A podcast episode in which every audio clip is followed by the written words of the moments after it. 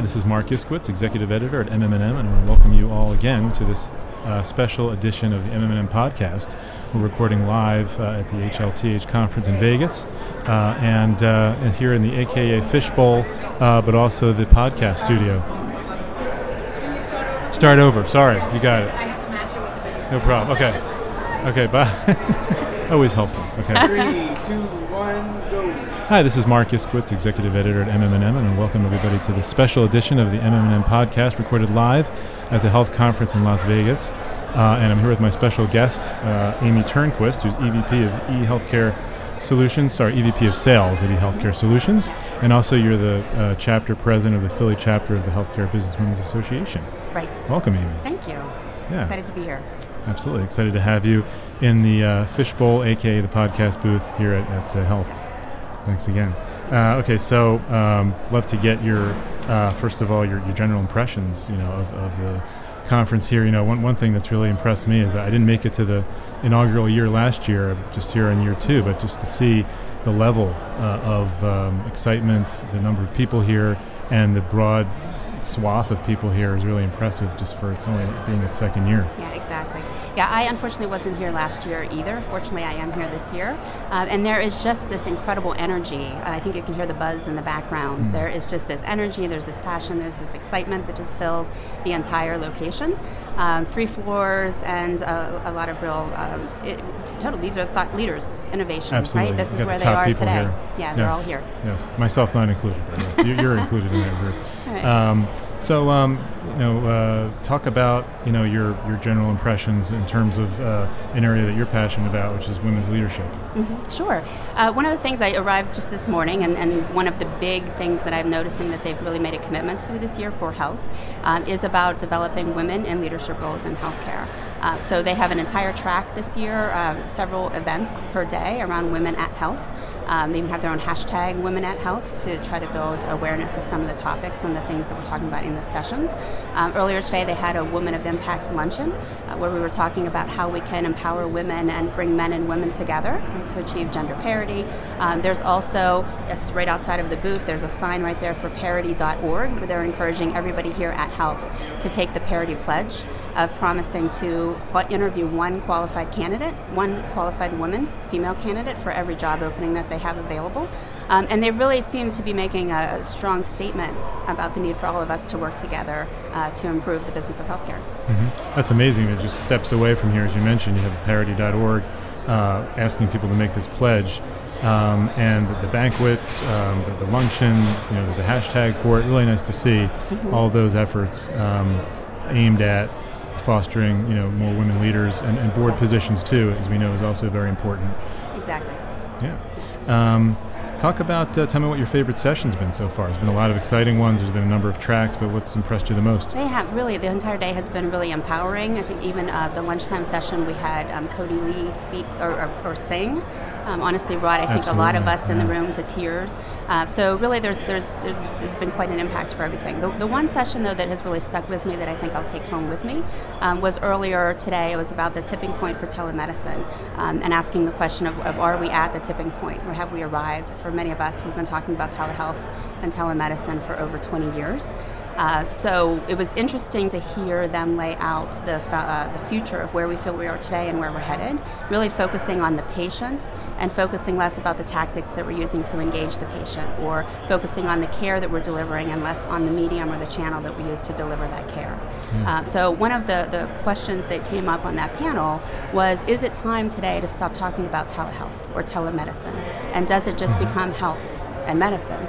Right? Focusing more, again, on, on the value that we deliver, focusing on what the patients want and being there for them where and when they want it, and focusing less on the technology or the channel to bring it to them. hmm Absolutely. I think Yeah.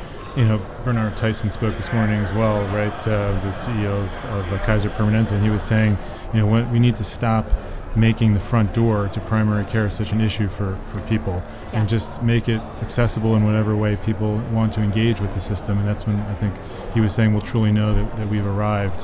Uh, and it's interesting to see, you know, whereas in pharma you have uh, all this emphasis, emphasis on, on rare disease, orphan disease, you know, smaller populations. Uh, in terms of um, the startup world um, and and the, the health system world, with so much emphasis on primary care. And Yes. making that easier for people, and teleme- telemedicine, excuse me, is a, is a great example of that. Mm-hmm. And um, you know, I know they're grappling with, with licensing issues and, and things like that, but it really does seem like uh, they've, they're turning the corner there. Um, and you know, maybe maybe it is just going to be called healthcare one day. I mean, pe- how many people are, are using their phones now uh, to Right. Mm-hmm. have a visit with their PCP? You know, depending on whether it's, it's it's offered by their, their payer or not. But Right. um, and you know, you look at Babylon Health, uh, which is a UK-based population health company that allows that Skype call uh, between a, the patient and their doctor. They have a deal with the NHS. They raised 550 million dollars. They were the biggest raise in digital health worldwide. You know, half a billion dollars uh, to, to make that happen. So that you know, population health and and uh, exactly what you said to your, to your point. So I think we have. I mean, they wouldn't been able to get that level of a raise if there wasn't that. You know, uh, I know the private markets can be kind of uh, known for an exuberance, Right. if you will, but I think Right. it, it really does seem to have be, be hitting its stride. Right. And when you think about that, really, it's really about the patients and the consumers to drive some of those changes and demand what they Mhm. expect. Um, and so, if if I can mention two other, another, Please. you know, maybe two of Yes, my favorite uh, so sessions many. today. Uh, the, we had this session that was the, several of the chief digital officers for Yeah. GSK, Novartis, and Pfizer. Um, Karenann Terrell, who is the chief digital officer of GSK, was talking about these connected devices. Um, and she, she Mm-hmm. made the comment that we have to remember that patients are consumers who got sick Yes. right? So Love these are comment. same, uh, they're, they're consumers, right? Who like us, and we've been taught by companies like Amazon, and, and we have that, that seamless experience as consumers and how we engage with other technologies. Um, and we've had a lot of conversation about demanding the same for us when we become patients. But I think it's really time for us as patients to stand up and advocate for what we want. Right. Yeah, it was nice to hear her say that every, like you said, every patient is a consumer who got sick. Really nice kind of acknowledgement that we need to move from a sick care to well care Yes. system, right? And to hear somebody, the chief digital officer at GSK, say that is even all the Right. more impressive. Right. And makes sense why we're seeing now such an influx of executives from places like Walmart uh, or Amazon or outside of healthcare. I Mm-hmm. Think that's actually probably one of the other key takeaways that I'll take away from health um, right now is that we're, we're seeing, I feel like this is, we talk a lot about healthcare or pharma in particular being behind. Um, I think we're at that point right now where we're bringing that best in class thought leadership and the experience, and, and they're here right now talking about what they've learned outside of healthcare and how they're bringing it on board to innovate the future of healthcare today.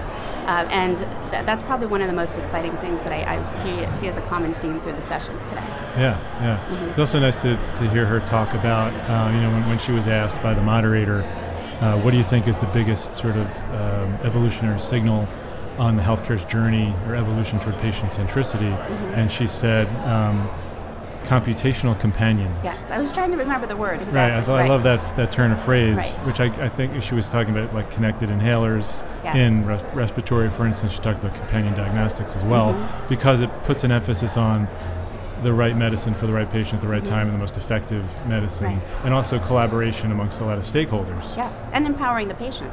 Because then the patient can be at home, they get more feedback, they can have that information that gets fed back to them. I think she talked also about how then they can intervene, not having to wait between pharmaceutical or pharmacy visits, or not having to wait for an acute exacerbation or an ER visit for asthma, but being continually getting that feedback back at the patient really empowers them to better manage their disease. Absolutely, great, Yeah. Beautifully said. Okay, uh, I can't let you go without getting your general takeaways now, like what you're going to take home with you Yeah. uh, from this wonderful experience. Yeah. Uh, so, as I said, the one big thing I think is that it's time, right? This innovation is happening here, and we have best in class um, thought leadership, technology, insights that are coming to help make it a reality in healthcare. Um, I think the other thing that I'll take away is it's an exciting time to be a woman um, in healthcare. Uh, they'll look at the, the support that we've had for some of the, the uh, channels, the Women at Health channel here at the conference, um, just raising the dialogue, talking about how we are all called to mentor and support each other. Uh, it's, it's an exciting time for, for all of us, um, but for me in particular. Absolutely, very exciting. Great, great to hear that you're getting so much out of the conference. Yes, always great to talk to you. Always my fun. Yeah, thank you. Thank you. Thanks again for joining us. Take it easy. Enjoy the rest of the show. Thank you, I will. Okay, bye bye.